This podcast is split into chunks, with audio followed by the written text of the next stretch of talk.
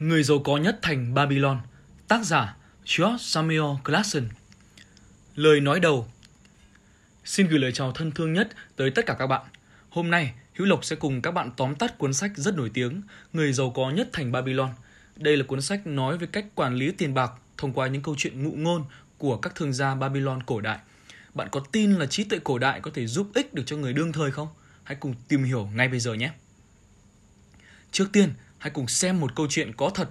Quay ngược thời gian trở lại cách đây 80 năm, năm 1934, một giáo sư khảo cổ học tại Đại học Nottingham, Vương quốc Anh đã nhận được 5 phiến đất sét do nhóm khảo cổ Anh khai quật ở Babylon và ông đã giải nghĩa những chữ viết tượng hình trên bề mặt chúng. Hãy đoán xem trên đó viết gì? Hóa ra đây không phải là một tài liệu lịch sử khô cứng và nhàm chán, mà là một nội dung vô cùng ấm áp và xúc động. Đó là lời tự thuật của một nô lệ thành Babylon có tên là Damasi. Người này đã dùng cách thức tựa như là viết nhật ký để ghi chép lại một cách tỉ mỉ quá trình trả nợ và làm giàu của mình. Khi đó, vợ chồng giáo sư cũng đang phải gánh một số nợ lớn. Nên khi phát hiện ra một phương thức trả nợ chưa từng có, cớ gì lại không thử. Vì vậy, hai người đã học theo phương pháp Dabasi. Ấy thế mà họ đã thực sự trả được hết nợ. Câu chuyện trả nợ của Dabasi xuất phát từ cuốn Người giàu có nhất thành Babylon. Trong sách còn có rất nhiều những câu chuyện dạy cách kiếm tiền và làm giàu khác nữa. Hôm nay chúng ta sẽ cùng phân tích về cuốn sách thú vị này. Giới thiệu về tác giả Tác giả của cuốn sách là George Clason, một doanh nhân nổi tiếng ở Hoa Kỳ trong thế kỷ trước. Ông là một nhân vật lão làng trong ngành xuất bản, đồng thời cũng là một bậc thầy trong quản lý tài chính. Từ năm 1926, ông đã xuất bản một số tập sách về quản lý tài chính. Những cuốn sách nhỏ đều được kể theo lối ngụ ngôn và chuyện kể. Nghe những câu chuyện cổ tích mà ông bà tôi thường kể vọng về. Một trong những tác phẩm được chào đón nhất là cuốn Người giàu có nhất thành Babylon. Trong gần một thế kỷ qua, cuốn sách này đã truyền cảm hứng cho vô số những con người bình thường bước lên con đường làm giàu. Nhiều công ty, ngân hàng và công ty bảo hiểm đã mua và phân phát cuốn sách cho các nhân viên – Tuy ra đời cách đây hơn nửa thế kỷ, nhưng cuốn sách nhỏ này đã được dịch ra nhiều thứ tiếng và vẫn bán chạy cho đến tận bây giờ. Có thể coi là một cuốn sách truyền cảm hứng kinh điển của phương Tây. Chính vì vậy, Clason còn được biết đến với danh hiệu là người tiên phong của giáo dục quản lý tài chính hiện đại. Trong cuốn sách này, Clason kể về con đường thành công của một số bậc cự phú thành Babylon. Bí mật đằng sau đó là gì? Kể ra thì cũng không khó. Thực ra bạn chỉ cần nắm được hai vấn đề. Một là tiết kiệm và hai là đầu tư. Đạo lý này tuy là đơn giản nhưng thực tế đòi hỏi rất nhiều chất xám. Sau đây, chúng ta sẽ cùng tìm hiểu về cuốn sách này từ hai khía cạnh, đó là làm sao để tiết kiệm và đầu tư. Phần 1. Tiết kiệm Trước tiên, chúng ta sẽ nói về vấn đề tiết kiệm. Nhắc đến tiết kiệm, chắc hẳn rất nhiều người sẽ băn khoăn rằng vấn đề này thì còn gì phải nói nữa. Đương nhiên, kiếm được càng nhiều thì để dành được càng nhiều nhưng nếu kiếm được ít mà vẫn phải để dành thì chất lượng cuộc sống chắc chắn sẽ giảm xuống. Cuốn sách này không đồng tình với quan điểm đó mà liên tục nhấn mạnh nếu bạn sẵn sàng tiết kiệm 1 phần 10 thu nhập thì tức là bạn đã bước chân vào con đường trở nên giàu có. Kinh nghiệm của một số doanh nhân Babylon xuất hiện trong cuốn sách đã chứng minh phương pháp này dễ thực hiện và rất có hiệu quả. Giống như nhiều thanh niên khác ở Babylon, Anka đã sống bằng cách làm công cho kẻ khác. Anh làm công việc ghi chép trong phòng thu, mỗi ngày đều cần mẫn khắc chữ viết hình nêm trên các phiến đất sét trong nhiều giờ, cứ lặp đi lặp lại như vậy hết ngày này qua tháng khác. Anh chàng làm thì nhiều mà thu nhập lại chẳng được bao nhiêu. Nhu cầu tiêu dùng hàng ngày đã ngốn gần hết thu nhập hàng tháng. Phải chăng bạn cảm thấy quá quen thuộc với cảm giác này? Thời điểm mới ra trường thì đa số mọi người nếu không tìm được công việc có lương cao thì sẽ rơi vào cảnh chưa hết tháng đã hết tiền. Là một thanh niên tốt của Babylon, Anka tuy nghèo nhưng nuôi trí lớn, anh luôn nung nấu niềm tin làm giàu. Khổ nỗi, mãi mà Anka vẫn chẳng tìm được cách nào hay ho cho đến khi gặp được Ogamis, một người chuyên cho vay tiền. Người đàn ông giàu có chỉ cho Anka một cách hay. Ogamis nói, khi tôi quyết định tiết kiệm một phần thu nhập, tôi phát hiện bản thân đã tự tìm ra được cách kiếm tiền. Cậu cũng có thể làm thế. Chàng thiếu niên chẳng thể tin nổi tai mình. Chắc hẳn chúng ta nghe xong cũng hoang mang không kém. Đây mà cũng gọi là phương pháp à? Thế nhưng Ogamis lại nhấn mạnh rằng Thế này đủ để biến một người chăn cừu thành một kẻ cho vay tiền rồi. Thế nào? Có phải khó lòng mà tin được nhỉ? Mặc cho lòng còn nhiều nghi ngại, song Anka vẫn quyết tâm thử xem sao. Dù gì thì Orgamis cũng giàu như thế, sức mạnh của tấm gương sống này thì không hề nhỏ bé. Anka cảm thấy thu nhập hiện có quá ít ỏi. Nếu muốn tiết kiệm thì thực sự phải thắt lưng buộc bụng. Phải tiết kiệm toàn bộ tiền lương bằng bất cứ giá nào, chỉ cần không chết đói là được. Kết quả là cậu trai lại bị Okamis chỉ trích. Ông hỏi, nếu cậu tiết kiệm 1 phần 10 tổng thu nhập mỗi năm thì sẽ nhận được bao nhiêu trong 10 năm? Anka bột miệng trả lời, tôi có thể tiết kiệm được số tiền bằng với thu nhập trong vòng một năm. Đoán xem, Ogamis một lần nữa không hài lòng, lắc đầu nói, cậu mới nói đúng một nửa. Hóa ra, trong con mắt của kẻ chuyên cho vay tiền thành đạt, tiền kiếm được không phải chỉ để đó mà cần được sử dụng linh hoạt. Vấn đề là làm thế nào để dùng chúng. Theo lời Ogamis, mỗi xu cậu tiết kiệm được đều sẽ làm việc cho cậu. Chúng giống như nô lệ của cậu vậy. Nếu muốn có vô số của cải thì không thể khoanh tay mặc kệ mà cần sử dụng chính số tiền dành dụng được kiếm ra tiền. Tiền kiếm được đó cũng phải dùng để kiếm tiền tiếp nhằm đạt được hiệu ứng quả cầu tuyết. Anka dù bán tín bán nghi nhưng vẫn cố gắng bắt đầu tiết kiệm tiền theo phương pháp của kẻ cho vay nặng lãi. Mỗi khi được trả công, trước tiên anh ấy lấy ra một phần 10 số tiền và để dành. Sau vài tháng, Anka cảm thấy bất ngờ. Cách tiết kiệm tiền này không ảnh hưởng gì đến chi tiêu hàng ngày. Anh không cảm thấy thiếu tiền, thậm chí là còn không nhận ra việc tiết kiệm tiền thì có gì khác so với trước đây. Tuy nhiên, ai cũng thích những thứ tốt đẹp, hay ho. Đôi lần khi đi trên phố thì Anka cũng muốn tiêu xài thoải mái, nhưng suy nghĩ tiết kiệm tiền dường như đã nảy mầm trong suy nghĩ. Mỗi lần như vậy thì anh ấy đều có thể cưỡng lại sự cám dỗ. Sau đó, Anka sử dụng số tiền dành dụng được để đầu tư, Vạn sự khởi đầu nan, sau một thời gian khó khăn và đóng một số học phí, cuối cùng thì cậu thanh niên cũng tìm ra được con đường làm giàu. Sau khi Ogamis nhận ra chàng trai trẻ này đã học được cách khiến tiền đẻ ra tiền, ông quyết định đưa tên Anka vào danh sách các đối tác giúp ông quản lý sản nghiệp. Anka đã may mắn tiếp quản sản nghiệp khổng lồ của Ogamis và thông qua nỗ lực của bản thân để phát triển nó một cách thành công. Trong quá trình này thì chính anh cũng trở nên tương đối giàu có. Sau khi Ogamis qua đời, Anka được thừa kế hợp pháp một phần tài sản của ông. Đoán xem kết quả thì ra sao? Cuối cùng, anh trở thành người giàu nhất thành Babylon. Sau khi nghe câu chuyện này, chúng ta có thể thấy trên thực tế, xuất phát điểm làm giàu thì có thể bắt đầu từ một phương pháp quản lý tài chính rất đơn giản. Nhưng xin đừng lo lắng về chất lượng cuộc sống. Vấn đề nằm ở chỗ chúng ta thường nhầm lẫn giữa những gì mình cần và những gì mình muốn. Nếu nghiên cứu kỹ thói quen sinh hoạt, không khó để tìm ra một số chi phí có thể cắt giảm hoặc hoàn toàn tránh được. Ví dụ như là tiết kiệm hoàn toàn một số chi phí xã hội không cần thiết. Một số người thì cho rằng Anka trở nên giàu có là do anh ta may mắn có được Ogamis ưu ái cho thừa kế gia sản. Thực tế thì không phải vậy. Ngẫm kỹ mà xem, Anka được chọn nhờ kiên trì tích lũy được một phần 10 thu nhập, thông qua đó chứng minh được ý chí kiên định của bản thân. Cuộc đời này thì vốn như vậy, làm gì có chuyện há miệng chờ sung. Chìa khóa thành công của Anka chính là sự nỗ lực của bản thân anh. Nhưng chúng ta cần nhớ rằng chàng thanh niên Anka thì không bắt đầu mọi thứ bằng nhiệm vụ viển vông mà lại lựa chọn làm việc trong khả năng của mình, kiên trì và tiến lên từng bước một cách bình tĩnh. Anh chàng tên Anka này giờ ra sao?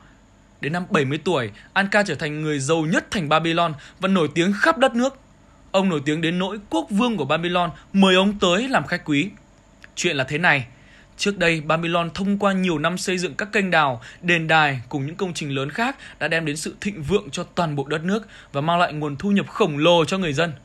Tuy nhiên, sau khi các công trình cơ sở hạ tầng này được hoàn thành, thì đời sống người dân bỗng trở nên xa sút lâm vào cảnh khốn cùng. Quốc vương Babylon lo lắng vô cùng, ông đặt chọn niềm tin dành cho những người trẻ tuổi. Quốc vương ra lệnh chọn lựa 100 người trẻ trở thành hạt giống của đất nước và là trụ cột của tương lai giao cho họ nhiệm vụ học quản lý tài chính. Học quản lý tài chính à? Như vậy cần có người lão làng dẫn dắt. Quốc vương liền cử một người đến mời bậc thầy quản lý tài chính An Ca đến dạy cho họ cách làm giàu, đặc biệt là cách làm giàu từ hai bàn tay trắng. Bài học đầu tiên của An Ca, xem chừng các bạn đều đoán ra được là gì rồi. Đúng vậy, đó là tiết kiệm 1 phần 10 thu nhập Ông chỉ cho một thanh niên bán trứng rằng người này có thể cố gắng bỏ 10 quả trứng vào giỏ mỗi sáng, sau đó lấy ra 9 quả vào buổi tối. Cứ kiên trì như vậy, sớm muộn thì có ngày giỏ trứng sẽ lại đầy ắp. Đồng thời, chúng ta phải lập ngân sách chi tiêu sao cho có đủ tiền để tồn tại và sống sung túc mà không tiêu quá 9 phần 10 thu nhập. Theo phương pháp này, túi tiền rỗng của học sinh thì dần dần phình to ra. Đây chính là trí tuệ trong quản lý tài chính của thành Babylon. Của cải nơi đây được tạo ra bởi những người yêu thích động não. Nếu bạn sinh ra ở Babylon thì điều quan trọng nhất trong cuộc đời là học cách trở thành một người giàu có. Còn nhớ người đàn ông tên là Dabasi mà chúng ta đã đề cập ở phần đầu chứ? Bây giờ thì chúng ta sẽ nói về câu chuyện của anh ấy. Trên thực tế, ban đầu Dabasi không phải là nô lệ mà là một người dân tự do của Babylon nhưng mắc một món nợ khổng lồ vì thói ham chơi khi còn trẻ và buộc phải chạy trốn khỏi nơi này. Run rủi thế nào là bị bắt đến Syria và trở thành nô lệ. Sau khi trốn thoát trở lại Babylon, với sự giúp đỡ của vợ người chủ nô tốt bụng, Dabasi quyết tâm đánh bại kẻ thù duy nhất, đó là nợ nần. Phương pháp trả nợ của Dabasi cũng tương tự như là phương pháp làm giàu của Anka, đó là tuân thủ nghiêm khắc đúng theo kế hoạch đem một phần tiền để dành, một phần để sinh hoạt, ngoài ra để một phần trả nợ. Mỗi kỳ trăng tròn thì cũng là lúc Dabasi nhận được lương và cũng là ngày quan trọng của gia đình. Cả nhà đều cất đi một phần 10 thu nhập. Dù cuộc sống có khó khăn hơn nữa, hai vợ chồng của Dabasi kiên quyết chỉ tiêu 7 phần 10 thu nhập để trang trải cuộc sống, đồng thời sử dụng 2 phần 10 còn lại để trả các khoản nợ. Đôi vợ chồng trẻ gắng hết sức để trả nợ, đồng thời nghĩ cách dùng tiền tích lũy để kiếm thêm tiền. Dabasi có một sở trường là rất quen thuộc với lạc đà và biết cách chọn được lạc đà to khỏe. Từ đó, anh tìm cơ hội để mua được một số lạc đà có chất lượng tốt và kiếm được 42 đồng bạc. Cuối cùng, Dabasi đã trả được tất cả những khoản nợ trước đó. Anh nhận ra là trả nợ thực sự dễ dàng hơn nhiều so với trốn nợ. Những kinh nghiệm này được anh khắc lên một phiến đất sét. Sau nhiều năm du hành xuyên thời gian, chúng đã trở thành cuốn sổ tay giúp vợ chồng giáo sư người Anh trả nợ. Có thể thấy rằng, đến nay thì trí tuệ cổ đại vẫn giữ nguyên giá trị. Vừa rồi chúng ta nói về cách tiết kiệm. Tóm lại thì tiết kiệm sẽ không làm giảm chất lượng cuộc sống vì tiết kiệm giúp bạn nhận rõ được những khoản chi không cần thiết. Tiết kiệm 1 phần 10 thu nhập là cách giúp bạn trở nên giàu có và mỗi xu tiết kiệm được đều sẽ làm việc cho chính bạn. Sử dụng tiền để tái tạo tiền, từ từ tích lũy lăn như một quả cầu tuyết. Từ trải nghiệm của những thương nhân cổ thành Babylon trong cuốn sách này, chúng ta có thể thấy phương pháp này dễ thực hiện và rất có hiệu quả. Bạn cũng có thể thử nó bắt đầu từ ngày hôm nay. Còn bây giờ thì chúng ta sẽ bàn đến một phương diện khác, đó là làm thế nào để đầu tư. Nói cách khác là làm thế nào để tiền đẻ ra tiền. Phần 2. Đầu tư Có vô số cách đầu tư nhưng có thể nói tất cả hầu như chỉ là bình cũ rượu mới mà thôi. Vậy nguyên tắc quan trọng nhất ở đây là gì? Trước hết, cuốn sách đề cập về vấn đề rủi ro trong đầu tư. Bạn nghĩ như thế nào về vấn đề này? Muốn đầu tư thì phải mạo hiểm, mạo hiểm càng nhiều thì càng kiếm được nhiều. Quan điểm này thì hẳn không thể quen thuộc hơn nữa nhỉ. Nhưng trong mắt những người giàu có ở Babylon, ý tưởng này hoàn toàn không được khuyến khích. Điều kiện tiên quyết để đầu tư kiếm tiền đó là phải đảm bảo an toàn cho số tiền đó, vậy nên không được phép mù quáng. Như đã đề cập ở trước đó, Anka đã trả học phí khi bắt đầu đầu tư kiếm tiền. Hãy cùng xem người đàn ông này đã phải trả giá những gì. Sau khi tiết kiệm tiền một năm, Anka đã sử dụng hình thức đầu tư nào để kiếm tiền? Anh nhớ đến một người thợ nề thường đi du ngoạn trên biển mà mình biết. Người này tình cờ giới thiệu Anka một cơ hội làm ăn mới, nói rằng anh có thể mua giúp anh ta một số đá quý Fornici tốt nhất ở cảng Thai để bán chúng với giá cao khi chúng trở về. Số tiền kiếm được sẽ chia đều cho cả hai. Cách kiếm tiền này dễ thật, Anka nghĩ thầm. Vừa không cần ra ngoài, vừa kiếm được tiền. Lời hứa hẹn của người thợ nề nghe bùi tai như vậy cơ mà. Cớ gì lại không làm chứ? Thế nhưng kết quả thì lại ngược lại với những gì Anka mong chờ và một bi kịch đã xảy ra. Những viên đá quý mà người Fornesi bán cho anh thợ nề dù trông rất là chói sáng nhưng thực chất chúng chỉ là những mảnh thủy tinh nhỏ vô giá trị. Người thợ nề đáng thương không có khả năng phân biệt chúng. Sau khi nghe được câu chuyện, Ogamis đã ngay lập tức xuất hiện. Lần này thì ông khuyên Anka phải biết phân biệt lời nào đáng nghe, lời nào là vô dụng, thậm chí là hoàn toàn sai lầm. Ông cho rằng tin một người thợ nề có hiểu biết về trang sức là chuyện hết sức nực cười. Học kiến thức tài chính từ một người không có kinh nghiệm quản lý tài chính ắt sẽ thất bại và mất tất cả. Thử nghĩ mà xem, có phải chúng ta đã từng làm những chuyện ngu ngốc như vậy? Nghe lời cô nọ bà kia, rồi lời mấy người hàng xóm sau đó mù quáng thì mua mấy sản phẩm tài chính. Nhưng kết quả khi thua lỗ mới chợt nhận ra là người ban đầu gợi ý mình mua sản phẩm thì lại hoàn toàn là một kẻ ngoài ngành. Sau tất cả, Anka dù sao cũng vẫn là Anka. Mặc dù không mấy thuận lợi, anh mất trắng số tiền ban đầu, nhưng không hề bị đánh gục mà bắt đầu lại từ đầu. May mắn thay, đây là thói quen đã hình thành từ trước và không khó để anh chàng tiết kiệm lại từ đầu. Lần đầu tư sau, Anka đã thông minh hơn. Anh tìm kiếm những bậc thầy trong ngành ở khắp nơi và cuối cùng tìm được một nghệ nhân đúc khiên bằng đồng. Nghe nói người nghệ nhân này đang thiếu vốn làm ăn. Anka đã đưa số tiền tích lũy được cho người đúc đồng, bảo người này sử dụng khoản tiền đi mua đồng làm khiên giống như là một khoản đầu tư vốn. Những chiếc khiên sau này của người thợ có chất lượng tốt và ngày càng được đón nhận. Vì vậy, Anka sẽ được trả lãi sau 4 tháng. Hành trình đầu tư và quản lý tài chính của Anka chính thức bắt đầu từ đây.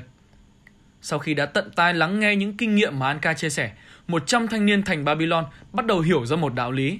Để mỗi đồng tiền làm tốt nhiệm vụ sản sinh ra tiền, điều cốt lõi là phải tham khảo ý kiến của những người trong ngành khi đầu tư và giao việc cho những người có chuyên môn. Anka không chỉ truyền thụ kinh nghiệm sống cho nhiều người thành công tại thành Babylon. Trước đó, đối tượng quan trọng nhất của ông là người con trai tên Nomather.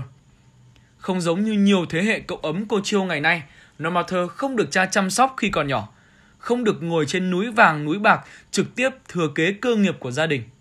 Cách giáo dục của Anka là để con trai tự ra ngoài lan xả. Anh cho Nomather một túi vàng và một phiến đất sét. Vàng thì vốn là chi phí đi lại và khởi nghiệp trong khi phiến đất sét giống như cẩm nang của Gia Cát Lượng. Anka đã viết trên đó năm quy tắc vàng mà ông đúc kết được. Những quy tắc này nghe thì huyền bí, song lại là đúc kết của trí tuệ. Nó nhấn mạnh rằng sau khi tích lũy được tiền từ việc tiết kiệm, cần phải để tâm hơn đến việc làm thế nào để đầu tư. Anka nhấn mạnh nhiều lần rằng phải bảo vệ số tiền có được đúng cách, đầu tư thận trọng, tin tưởng tầm nhìn và lời khuyên của những người trong ngành tránh xa những lời giao giảng và dụ dỗ của những kẻ lừa đảo và mưu mô. Anka yêu cầu Normather sử dụng hai thứ này khám phá thế giới trong 10 năm. Ông đặt ra quy tắc cho con trai như sau. Trước tiên thì phải tự lăn lộn với xã hội. Nếu chứng tỏ được bản thân có đủ năng lực và trí tuệ làm ra của cải thì mới có thể tiếp quản công việc kinh doanh của gia đình.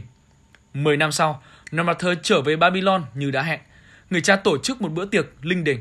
Dưới sự chứng kiến của bạn bè và người thân, Normater kể lại những trải nghiệm của mình trong 10 năm qua. Lần đầu tiên đến với một thành phố mới, anh đã trở thành miếng mồi béo bở rơi vào tầm ngắm của bọn lừa đảo.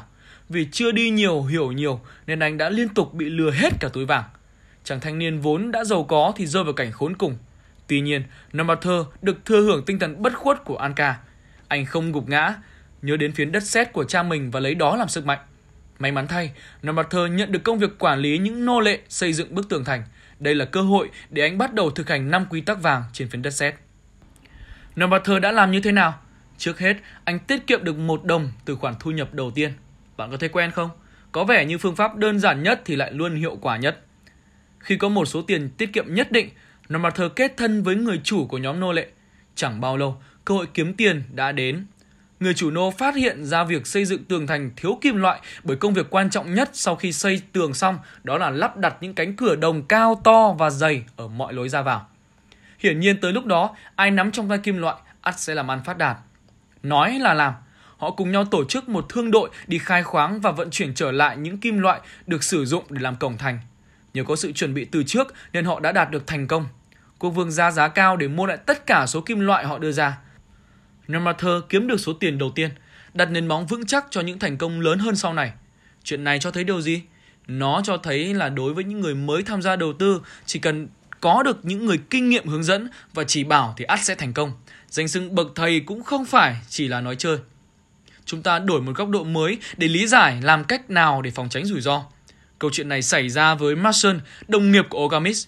Cả hai đều là những người cho vay tiền thành đạt ở Babylon. Một buổi tối, một người bạn tìm đến Marson và nói rằng mình gặp chuyện phiền não.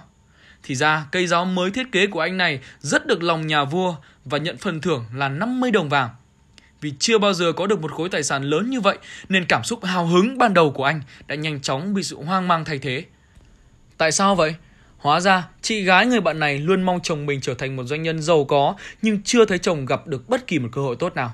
Nay em trai có tiền nên chạy đến mượn tiền cho chồng làm ăn, đợi kiếm được tiền thì sẽ trả lại cho em trai sau. Chuyện này khiến người bạn cực kỳ khó xử.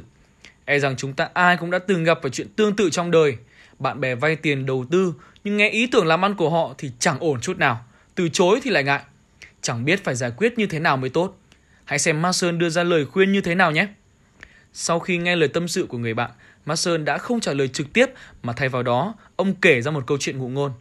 Có một người nông dân hiểu được ngôn ngữ của động vật. Một buổi tối, anh ta nghe thấy bò đực đang trong trang trại phàn nàn với con lừa rằng mình phải kéo cày từ sáng đến tối, gần như là không có cơ hội nào để thở. Ấy vậy mà con lừa thì chỉ cần chờ chủ nhân ra ngoài là được. Nếu chủ nhân không muốn đi đâu thì lừa ta có thể thoải mái ăn cỏ, nghỉ ngơi cả ngày. Quả là một bên thiên đường, một bên địa ngục. Điều này khiến con bò cảm thấy bất công. Lừa ta rất nhanh đã phản ứng lại. Nó mách nước cho con bò đực nằm trên đất và giả vờ ốm khi người nô lệ đến đặt cày vào buổi sáng. Sáng hôm sau, con bò đực làm y theo lời lừa. Người nô lệ báo rằng con bò đã bị ốm, không thể kéo cày. Đoán xem câu trả lời của người nông dân là gì? Hãy đặt cái cày cho con lừa và để nó làm việc thay cho con bò. Kết quả là con lừa vì muốn giúp bạn mà phải làm việc cả ngày trời đến chuồn chân mỏi gối. Sau sự việc này, cả lừa và bò không bao giờ nói với nhau câu nào nữa và con thuyền tình bạn của hai nhân vật cứ như vậy chìm xuống đáy biển.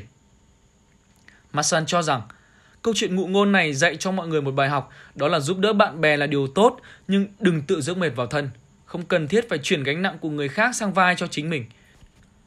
Masan thường làm gì mỗi khi cho vay tiền?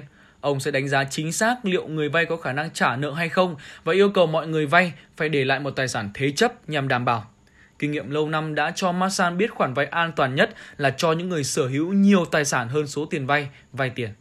Thứ hai là người có nền tảng tín dụng cá nhân và có khả năng kiếm tiền. Tóm lại, phòng tránh rủi ro và cho vay thành công là chân lý độc nhất mà câu chuyện muốn gửi gắm. Khi nhắc đến hình thức đầu tư có độ an toàn cao, Anka đã đề cập đến vấn đề nhà ở, tức là đầu tư bất động sản. Sở hữu căn nhà cho chính mình là sở hữu một tài sản có giá trị cao, thậm chí là có thể sinh lời liên tục. Điều này cũng vẫn đúng với cuộc sống hiện tại của chúng ta. Điều này nghe có vẻ lạ lẫm đối với chúng ta trong thời điểm hiện tại. Về vấn đề bất động sản, dường như trong ngoài nước từ xưa đến nay đều cùng chung ý tưởng. Trên thực tế, dù là cho vay tiền hay là mua nhà thì điều quan trọng là thu nhập bền vững và được đảm bảo. Nhìn chung, những câu chuyện trên đều cho thấy một đạo lý, đó là cần đầu tư hợp lý và thận trọng, đừng mù quáng theo đuổi lợi nhuận cao bất chấp rủi ro. Đối với các dự án chắc chắn có thể thu được lợi nhuận thì chỉ cần lợi nhuận đó ở mức hợp lý là được. Nói một cách ngắn gọn, hãy tránh những khoản đầu tư phi thực tế. Vậy có phải là chỉ cần cẩn thận là chắc chắn sẽ kiếm được rất nhiều tiền không? Trên đời thì chẳng có gì là tuyệt đối cả.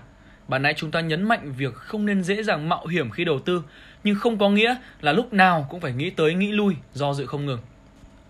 Thực tế, theo quan điểm của cuốn sách này, nếu bạn muốn kiếm nhiều tiền hơn thông qua đầu tư, bạn cần phải thận trọng vừa phải quyết đoán. Hai cái cạnh này nhìn thì mâu thuẫn nhưng thực chất lại bổ sung lẫn nhau. Nếu không tin thì hãy cùng xem ví dụ ngược lại được đề cập trong sách. Chúng ta lại nói tiếp về Anka nào. Anh không truyền dạy kinh nghiệm quản lý tài chính cho những người trẻ tuổi mà còn thảo luận về chủ đề làm giàu với nhiều người trong hội trường. Một thương nhân lớn tuổi chia sẻ trải nghiệm của mình trước. Cách đây nhiều năm, khi người này còn trẻ và vừa mới kết hôn, cha ông đã đề nghị quản lý một vùng đất hoang rộng lớn bên ngoài các bức tường của Babylon. Do nơi này cao hơn hẳn kênh rạch xung quanh nên không có dòng nước nào chảy tới được đây. Bạn của cha ông định mua mảnh đất này và xây dựng ba guồng nước lớn bơm nước lên kênh để tưới tiêu. Sau khi đất hoang hóa thành đất màu, người này định chia thành nhiều mảnh nhất nhỏ và bán cho người dân trong thành để trồng trọt, kiếm một khoản tiền lớn. Mặc cho cha vị thương nhân trên nhắc nhở hết lần này đến lần khác, ông vẫn không kịp thời tham gia vào kế hoạch này. Tại sao vậy? Nói ra thì xấu hổ, hóa ra người này bị thu hút bởi chiếc áo choàng đẹp đẽ được vận chuyển từ phương Đông về nên đã dùng số tiền của mình để tận hưởng cảm giác ăn vận đẹp đẽ. Đúng là chủ nghĩa khoái lạc chết người. Nhưng những câu chuyện như vậy hẳn cũng thường xuyên xảy ra với chúng ta đúng không? Vì niềm vui nhất thời mà ảnh hưởng đến việc lớn, khác nào nhặt được hạt vừng mà lại đánh mất quả dưa hấu. Kế hoạch cải tạo vùng hoang dã sau này ra sao? Cuối cùng, lợi nhuận vượt trên cả mong đợi của mọi người. Người bạn đó kiếm được nhiều tiền đến mức không đi nổi. Không có gì ngạc nhiên khi doanh nhân này vô cùng hối hận về sự do dự của mình. Ông nói chuyện này đã khiến ông hiểu ra thấy cơ hội mà do dự không thôi, thậm chí là suy xét xong vẫn chậm chạp không ra tay mới khiến vận may tuột khỏi tầm với. Một người đàn ông trung niên buôn bán gia súc không kiềm chế được mà lại kể lại câu chuyện đã bỏ lỡ cơ hội làm giàu tương tự. Chuyện là thế này, có một lần ông ra ngoài để tìm mua lạc đà nhưng dòng dã mười mấy ngày lại không có kết quả. Chuyện này khiến ông rất bực bội. Trời tối thì người này trở lại Babylon, nhưng lúc này cổng thành đã đóng, sự việc như đổ thêm dầu vào lửa. Nhưng cuối cùng thì cũng chỉ đánh dựng lều ngoài thành và với nô lệ qua đêm. Lúc này, một người nông dân cũng bị nhốt ngoài thành chạy đến ngỏ ý bán cho ông ta một đàn cừu. Nguyên nhân là do vợ anh này đột ngột ốm nặng, phải gấp rút về để chăm sóc càng sớm càng tốt. Vốn là người có kinh nghiệm từ tiếng kêu, người đàn ông này có thể biết đó là một đàn cừu chất lượng tốt. Thêm vào đó là giá cả người nông dân đưa ra cũng hợp lý. Tuy nhiên, do trời tối nên không thể đếm được có bao nhiêu con cừu và cũng không xác định được con số 900 mà người nông dân nói có thực sự phóng đại, có chủ đích hay không. Vị thương gia trung tuổi này quả quyết phải đợi trời sáng đếm đủ số cừu mới trả tiền cho người nông dân. Sáng hôm sau, chuyện không ngờ được lại xảy ra. Khi thương nhân trung niên này vẫn còn chưa tỉnh giấc thì cổng thành đã mở. Bốn người lái buôn khác vội vã ra khỏi thành để mua cừu của người nông dân. Thành Babylon lúc này đang bị kẻ thù vây hãm, lâm vào cảnh thiếu lương thực. Trong tình huống gấp gáp như vậy, giá bán cừu tăng gấp 3 gấp 4 lần so với trước đó. Tất nhiên người nông dân không do dự mà đồng ý bán đàn cừu cho các vị lái buôn trong thành ngay lập tức. Sau khi vị trung niên tỉnh dậy, cơ hội kiếm được món hời lớn vốn dĩ thuộc về mình đã một đi không trở lại. Cơ hội đôi khi sẽ chính là như vậy, sẽ không hẹn mà đến vào một đêm nào đó. Thường thì phán đoán đầu tiên xuất hiện trong đầu chúng ta sẽ là phán đoán chính xác nhất. Trong nhiều trường hợp, chính sự thiếu quyết đoán khiến chúng ta bỏ lỡ cơ hội. Khi cơ hội thực sự đã tới, bạn không thể chần chừ. Vậy những người như thế nào sẽ luôn nhận được sự chiếu cố của nữ thần may mắn? Đáp án cuốn sách đưa ra là những người hành động quả quyết. Trong lĩnh vực đầu tư, hành động cũng quan trọng không kém nhận thức về rủi ro. Kết luận, những câu chuyện trên chính là thông điệp mà tác giả Clarkson muốn gửi gắm đến bạn đọc trong cuốn sách Người giàu có nhất thành Babylon. Về cách làm giàu, độc giả chỉ cần hiểu được hai điều, cách tiết kiệm và cách đầu tư. Tiết kiệm sẽ không làm giảm chất lượng cuộc sống vì tiết kiệm có thể giúp bạn nhận ra được những khoản chi không cần thiết. Tiết kiệm 1 phần 10 thu nhập, tức là bạn đang bước trên con đường trở nên giàu có và mỗi xu tiết kiệm được đều sẽ làm việc cho chính bạn, khiến tiền lại đẻ ra tiền như lăn một quả cầu tuyết vậy. Phương pháp này dễ thực hiện và luôn hiệu quả. Về đầu tư, một mặt cần đầu tư hợp lý, thận trọng, phòng tránh nguy cơ, không mù quáng theo đuổi lợi nhuận cao, bất chấp rủi ro. Đối với những dự án có thể thu được lợi nhuận thì chỉ cần lợi nhuận đó hợp lý là được. Mặt khác, khả năng hành động cũng rất quan trọng. Đứng trước cơ hội tốt, bạn phải hành động quyết đoán để giành được sự ưu ái từ nữ thần may mắn. Như vậy, những phương pháp này có phần nào chuyên được cảm hứng cho người đang lên kế hoạch quản lý tài chính như bạn không? Hy vọng rằng những nội dung từ cuốn sách Người giàu có nhất thành Babylon sẽ mang đến cho bạn những kiến thức hữu ích và trải nghiệm thú vị. Chúc các bạn một ngày vui vẻ và tìm hiểu thêm được nhiều cuốn sách hay.